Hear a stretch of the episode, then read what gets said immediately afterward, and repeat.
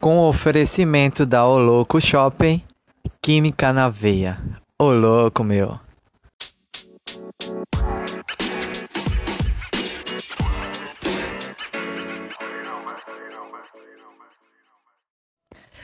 Fala, meu querido Loquiano! Você está no Química na Veia.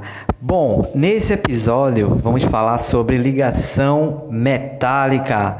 Bom, é, esse é um tipo de ligação interatômica que ocorre entre um metal e com outro que também é um metal. Então, essa é a principal característica desse tipo de ligação.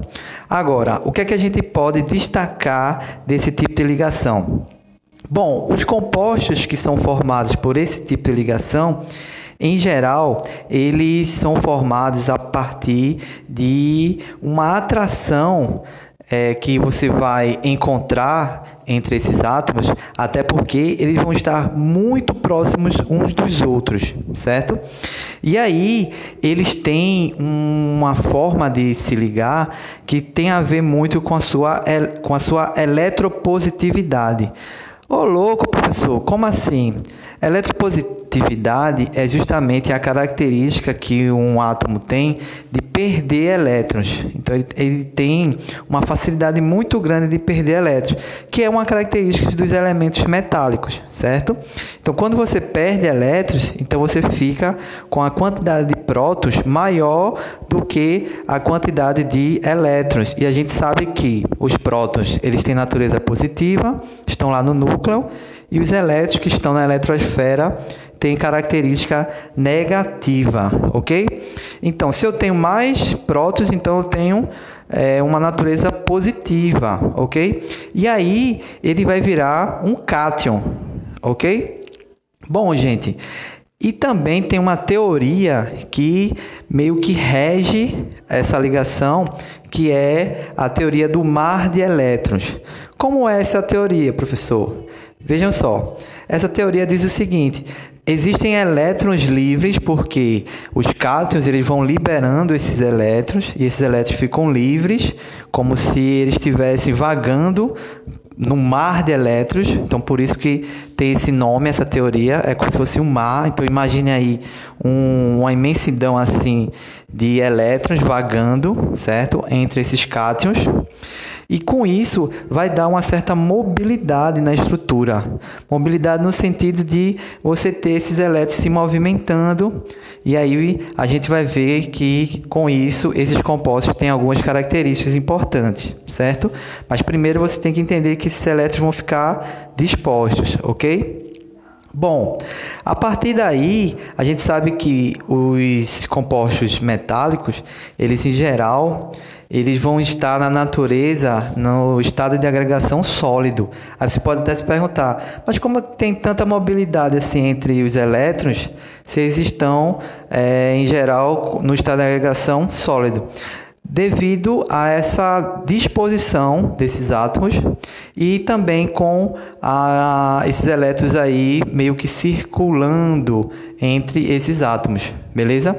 Então, com isso, os compostos metálicos eles vão ganhar algumas propriedades que a gente vai citar agora. A primeira propriedade é o brilho. Então, é uma característica muito é, característica dos metálicos, é uma característica específica desses metais, dos elementos metálicos, dos compostos metálicos, que a gente chama de brilho metálico. Também é uma característica organoléptica. Ô louco, professor, como assim? Organoléptica é que mexe com a percepção, com os sentidos. Então, brilho é, mexe com o sentido da visão. É um destaque aí para esse tipo de característica, né? As organolépticas. E aí, é, também muito pela questão da, desses elétrons aí, está disposto nesse mar de elétrons, vai dar uma característica que é a facilidade na condução elétrica e na condução térmica. Então você vai conseguir conduzir esse tipo de energias aí com facilidade devido a essa mobilidade desses elétrons. Por mais que esteja num estado de agregação sólido, mas mesmo assim você consegue por conta dessa mobilidade dos elétrons. Eles vão ter uma alta densidade Então eles vão ser mais densos do que outros compostos moleculares. Então os compostos metálicos são em geral mais densos. Ponto de fusão e ponto de ebulição também altos.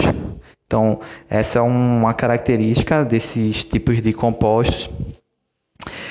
E eles também vão apresentar algumas características que eu vou citar agora. É, eles vão ter uma certa maleabilidade, que é a, a característica quando a gente consegue transformar ou mexer na estrutura do, do composto, moldando a forma deles. Então, os metais a gente sabe que a gente consegue moldar ele e transformar em objetos com facilidade, sem que eles se partam. Então, maleabilidade significa isso. Eles também vão ter uma certa ductibilidade. O que seria ductibilidade? Ductibilidade é a característica de fazer fios. Então a gente tem aí muitos metais sendo utilizados como fios. Então, sem se partir também. E uma última característica é a sectibilidade. É a capacidade desses compostos de a gente formar lâminas. Então, a gente consegue fazer com que elas fiquem na forma laminar com facilidade, moldando também, sem que se parta, beleza? Vamos citar alguns exemplos aí. A gente tem alguns compostos como, por exemplo, o cobre, o alumínio, e também a gente pode formar ligas. O que é uma liga? Liga é quando você é, junta dois compostos metálicos fazendo um, um composto só. Por exemplo, o aço é uma liga. Então eu tenho aí uma formação de compostos metálicos formando o aço. Beleza? Bom, gente, e para terminar, a gente precisa só finalizar aqui as ligações metálicas é, e dizer que elas são ligações fortes, né? Se você comparar com as outras ligações, é uma ligação forte, difícil de ser quebrada por conta dessa grande atração né, da ligação que a gente acabou de falar da teoria do mar de elétrons. Então faz com que ocorra uma ligação forte, beleza? Bom, é isso. Então a gente fica aí aguardando o próximo episódio e eu desejo para vocês bons estudos.